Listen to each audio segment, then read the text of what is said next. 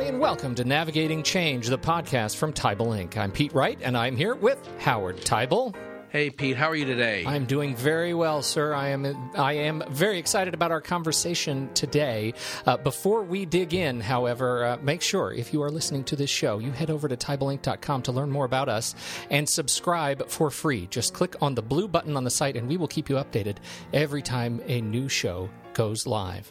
Janice Abraham is president and CEO of United Educators, a premier risk management and liability insurance company in education with more than 1,300 schools, colleges, and universities relying on their expertise. And she is a valued thought leader in risk management in our field. We're going to be talking about so much more than that today, and we are thrilled to have Janice with us to pull some of these issues apart. Janice Abraham, welcome to Navigating Change. Thanks so much, Pete. Delighted to be here. So, you know, for me, I was just giving a couple talks on the West Coast to a set of deans and the provost. And one of the things that I was talking about was change management as a discipline, I would say in the last 5 years, has become more accepted as an important thing to focus on. I looked at the group. I said, you know, if you ask your finance people, is financial management important? They would unequivocally say that, yes, we need to focus on financial management.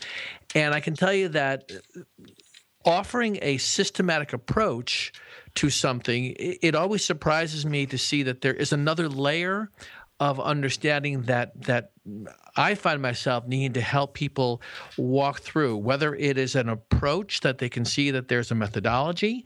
Are you still finding that part of the challenge right now, or it continues to be, is offering up ways for them to look at the issues in a simplified way, but in a way that they can engage their broad constituency?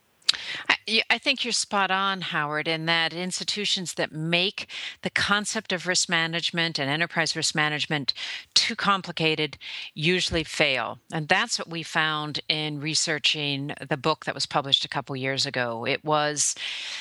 There's a process that is remarkably simple and remarkably adaptable to each institution. And the more complications that are layered on it, the more finances tend to drive it, the less successful the process is. Let me briefly just step in and walk through the four processes. The four steps. The first is institutions need to identify risks and opportunities, because change management, risk management deals as much with what are the opportunities that I'm missing as what are the risks that could prevent me from accomplishing my mission, my strategic plan, whatever new initiative I have. So it's really an upside and a downside. And what we found is that institutions that put most of their energy in identifying the risks and opportunities were those that had the least opportunity for success. That is, they spent all their capital, all their human capital, all their energy on developing voluminous lists of these things could go wrong at our institution, these things could default us, and this is where the problems develop, is they're just the weight of that. There are some institutions that come up with hundreds and hundreds of possible risks, and that's not really helpful to the cabinet or the board. So what we've developed is promulgated a whole list of different risk registers. What are the top risks at a research university, at a community college, at a liberal arts college, at an independent school? And in the good tradition of education, just pick some from that list. So we share almost everything but tuition, salary projections, financial aid for obvious reasons. So let's share our risk registers and try to see what others are doing in our peer group and use that as a starting off point. The second is, after you have a list of maybe 5 or 10 risks and opportunities, then assess which have the greatest impact, which are the greatest consequences if they happen, and what's the likelihood that this will happen. So in insurance world, it's the frequency and severity. but it's the impact and consequences of these risks. If we don't do anything, what could happen to our institution? By example, demographic shifts could be a top risk for the institution, that in our 5-state area where we recruit students have peaked on the number of high school graduates and are beginning to decline. Serious risk that if we don't do something, our applicant pool will drop precipitously. And so that's a relatively immediate impact. The consequences are dire. So I have one of my top risks, and I have then opportunity to move to step 3, which is develop and test a mitigation plan. What am I going to do about this? What can I do that would begin to recognize that my enrollment pool is going to be different in the next 5 years than it has been for the last 5 years. Can I ask you a question about this? Sure, yeah. I've also lived in the world of helping put together, and we've been doing templates and approaches and methodologies that I have found repeatedly people so appreciate. But don't you find yourself sometimes saying, when you think about these approaches and these steps, what would you say is the reason why it's difficult for people to do this themselves? Is it that they're too close to it? Is it that they don't? It's only when you ask these questions that you lay a framework. Here are the 5 things, because everything you're describing to me, as you led to developing a test for mitigation, I could imagine, and I've seen this, seeing you speak, is that people are sitting there and they are frantically writing because this is like, okay, I'm going to take this back to my institution. And there's a part of me that at times says, why is it that what in some ways is so obvious to us, and I think is common sense, do we find ourselves in situations where it's almost like this is new information that they never would have thought about this, but in fact, when they hear it, it's so obvious to them that it's important. I think you're absolutely right. This isn't new. It's not rocket science. It's not, but it isn't necessarily easy because it is confronting.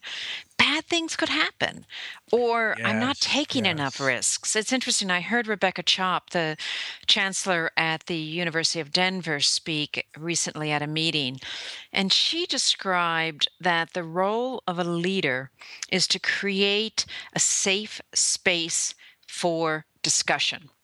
For discussion, for planning, for sharing of ideas.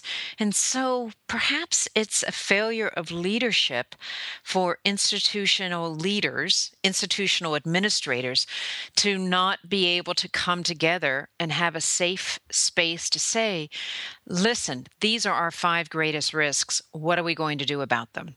And how are we going to talk about them? How are we going to share this with our board in a way that gives them confidence that we are addressing these but not frighten them? Because the board are usually your largest donors.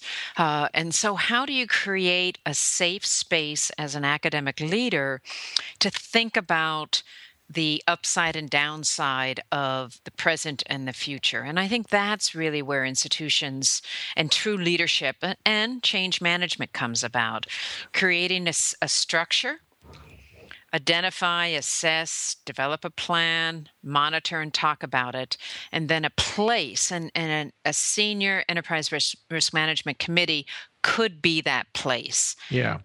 One of the things that I've been also talking about is this relationship between the academic side of the house and the administrative side of the house. And recently I had 10 deans and another 15 administrators in a 2-hour workshop talking about how are we going to work on and solve some issues together. And I put up a graphic that talked about how we see each other. And often we see each other in an adversarial way. Not always, but there's a relationship between academics and administration that has a lot to do with language, in that we don't speak the same language. And while academics in many ways want to spend more time debating and discussing the idea behind something, administrators are focusing on wanting to get the work done and check off the box, and it's more of a managerial mindset. While a trustee mindset, as you said before, A corporate mindset is much more about a top-down approach. And they're often frustrated, as you know, why can't things happen more quickly? So when I think about the nature of your work, to what extent do you find that you're encouraging or needing to bring more of the academic side of the house into the conversation, or is your work really isolated to often being driven from the board, encouraging the president or the CFO or the general counsel, and you guys work on this as a group, and then you keep the academics informed, or do the academics need to be involved in this in some ways? Boy, that's a huge question. Let me try to unpack that. First, I'll take issue with the board being the top down. Good boards spend most of their time in the future. That's their job. Where is this institution going, and what do we need to do in the future to make sure our mission is achieved? So I think it's less top down, but more forward leaning. I really appreciate that distinction. When I'm in front of boards or academics and I talk about them in a certain way, what I'll weave in is this: I think there's a reality about a perception versus reality, and I think that you're clarifying something about boards being forward-thinking versus how they're often seen as wanting to direct leadership. We expect you to do something. So I think it's an important distinction you're making. But I can tell you, when talking to administrators and talking to academic leaders, there is often a perception that they're bringing a corporate or a top-down mindset, and how we help change that perception, that's a whole other topic. Yeah, so it is a whole other topic, but I do think good boards should spend most of their time, just like good leaders in any organization, the majority of their time should be in the future. Yes, there are day-to-day issues, 990s, tactical things that need to be addressed. Right. But I think one of the greatest tensions, frustrations, points that I see in talking with both administrators as well as faculty leadership is a lack of academics choose their field, as you and I know, Howard, because they're passionate about their subject matter expertise, their discipline. Right. That's what they want to do. Yep. They want to teach, they want to research, a little bit of service, but they truly are there because they love teaching, they love research. And they're not, by definition, by inclination, by position, engaged with the external world of the business of education. Because our sector, has this unusual concept of shared governance, and faculty are there really, in some respects, to slow the process down, and there's nothing wrong with that.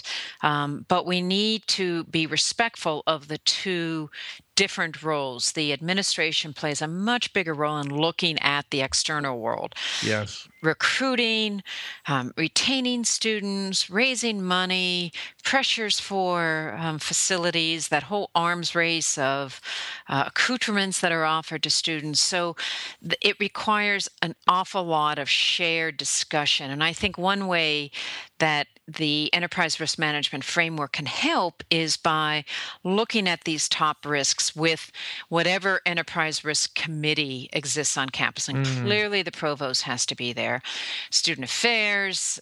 So the president's cabinet is probably the best place to start, with maybe a couple other faculty leaders, to lay out these are our greatest risks. This is what could happen to prevent us from achieving our mission of a great liberal arts college, a community college that has this kind of reach in our region, whatever it is. And so I think it opens some doors. It develops a common language. I think it can be a wonderful pathway that without frightening anyone, that we can share experiences and realities. You know, these are the high school demographic. These are the high school graduates. We pretty much know who they are because they're in ninth grade now, and we've got 4 years, and they're going to be on our doorstep or not. And so I think it's an opportunity by using that identification of risks and assessing them to engage faculty in talking about some realities. It's an opportunity. More administrators should take advantage of it. The board can hold the administration accountable for the risks, but the board should not be engaged in solving all these issues. This is clearly a senior administration challenge. One of the missing pieces for me, Janice, is I think we choose to tell the brutal facts, what will happen if we don't do something.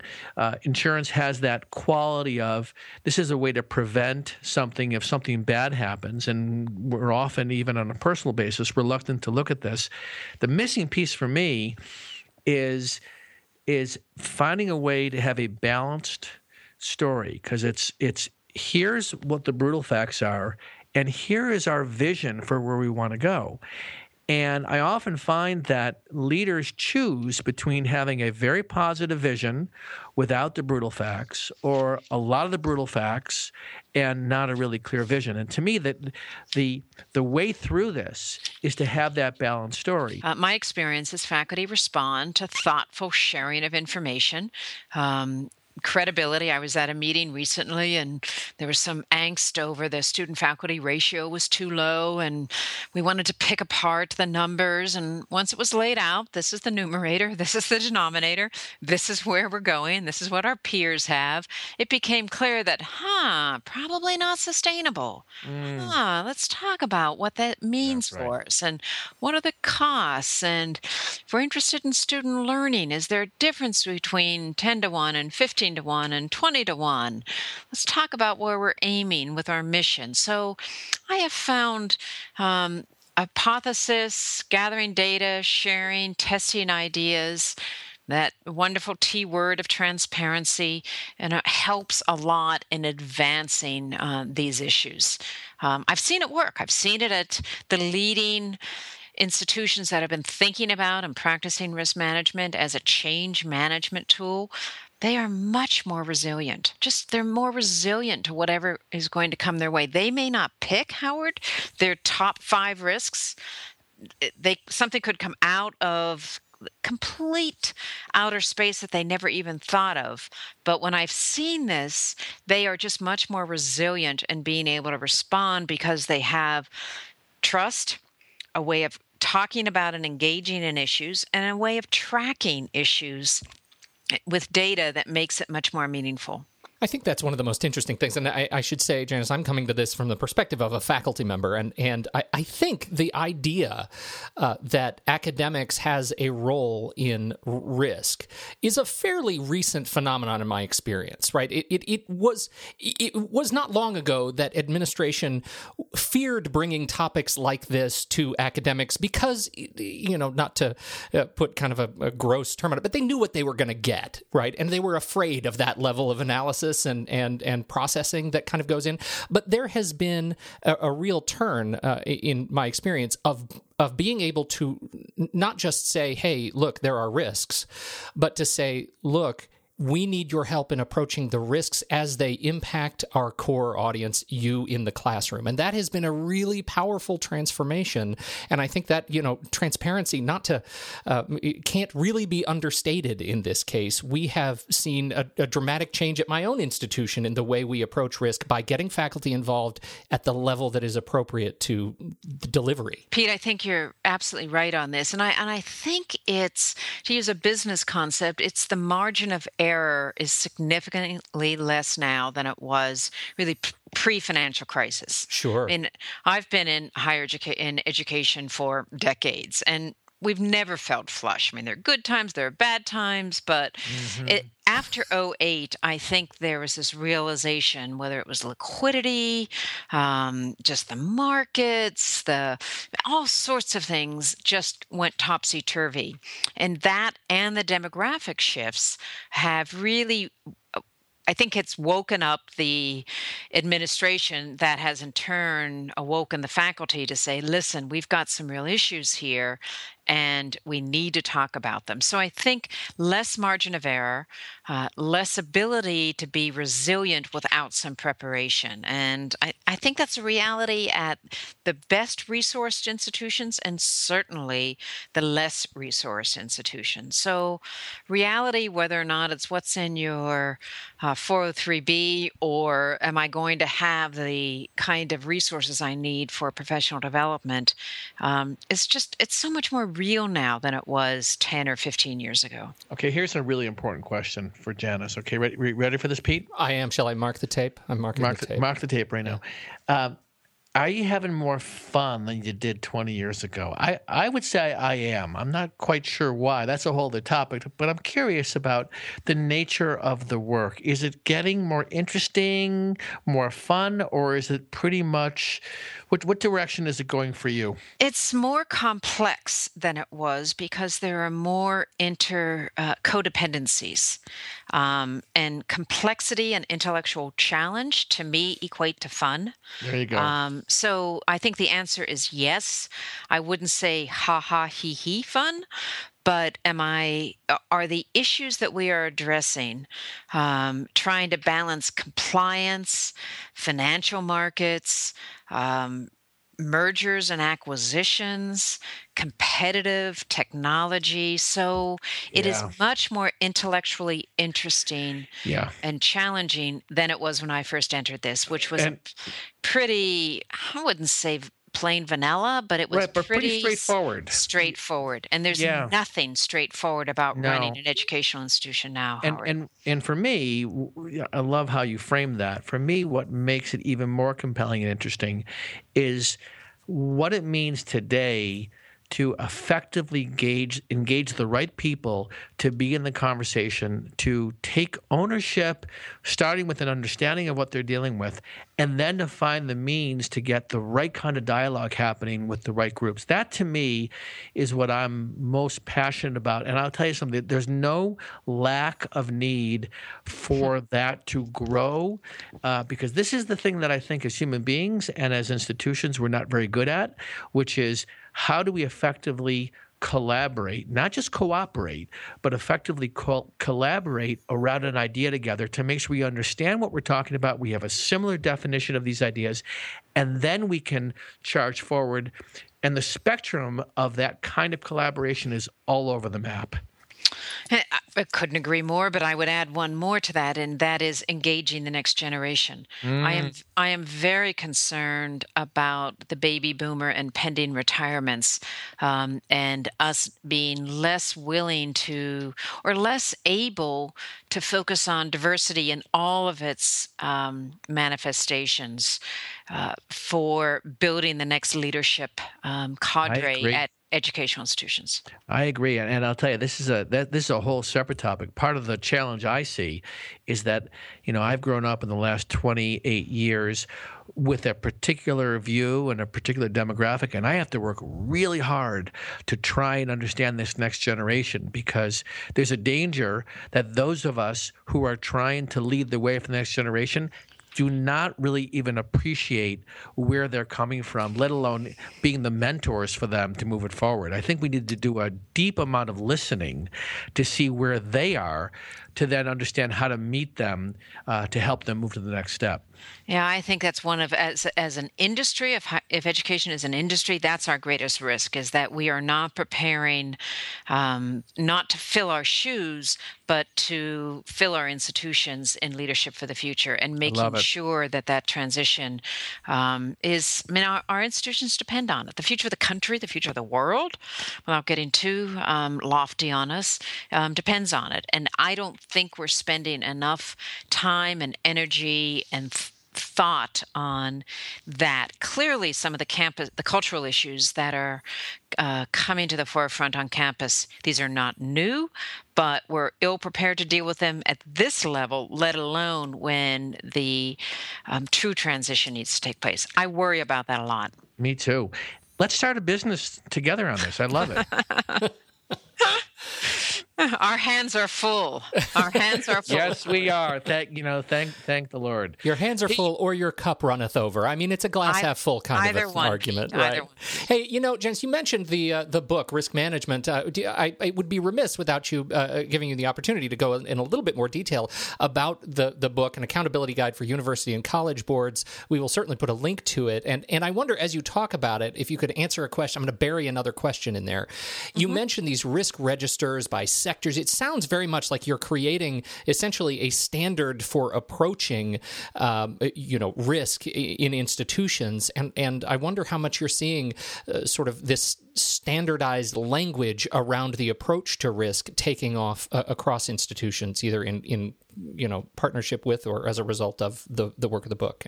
Yes, I am seeing standardization. AGB approached us really after the financial crisis and asking us for some help and really creating a common language and a common template. We don't need to have every single educational institution in this country, school, college, university, creating their own path to enterprise risk, to looking at risk management from a senior level. We tried to do that in the early part of this century, and there are numerous examples of that.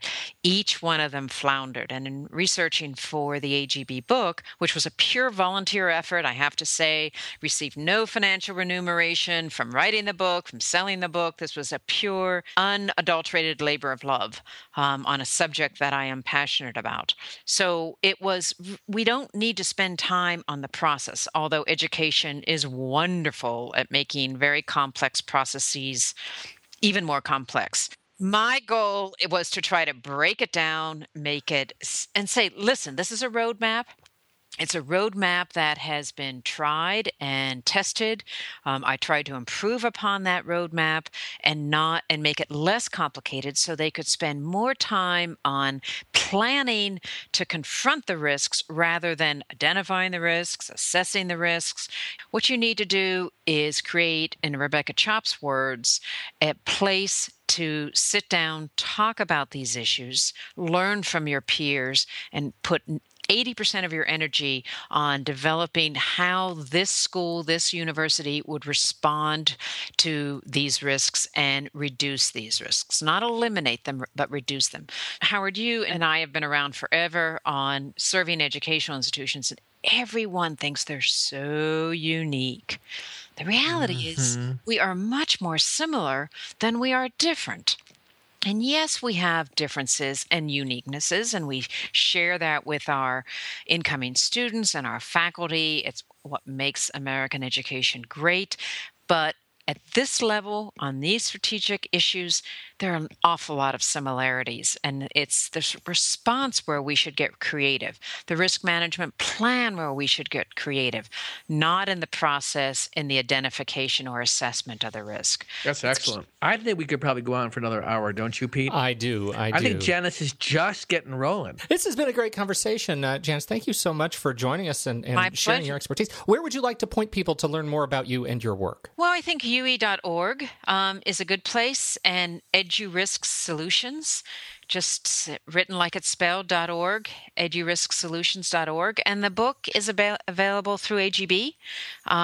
If you're a member or not, if you go to the AGB.org website, the book can be purchased from them. So any of those would be terrific, and go to any of those and love to connect. Thank you so much, Janice Abraham. We sure appreciate your time. Howard, thank you for your time as well, sir. It's always good to connect. Always good, Pete. On behalf of Howard Teibel and Janice Abraham, thank you so much for joining us, everybody. My name is Pete Wright, and we will catch you next week on Navigating Change, the podcast from Teibel Inc.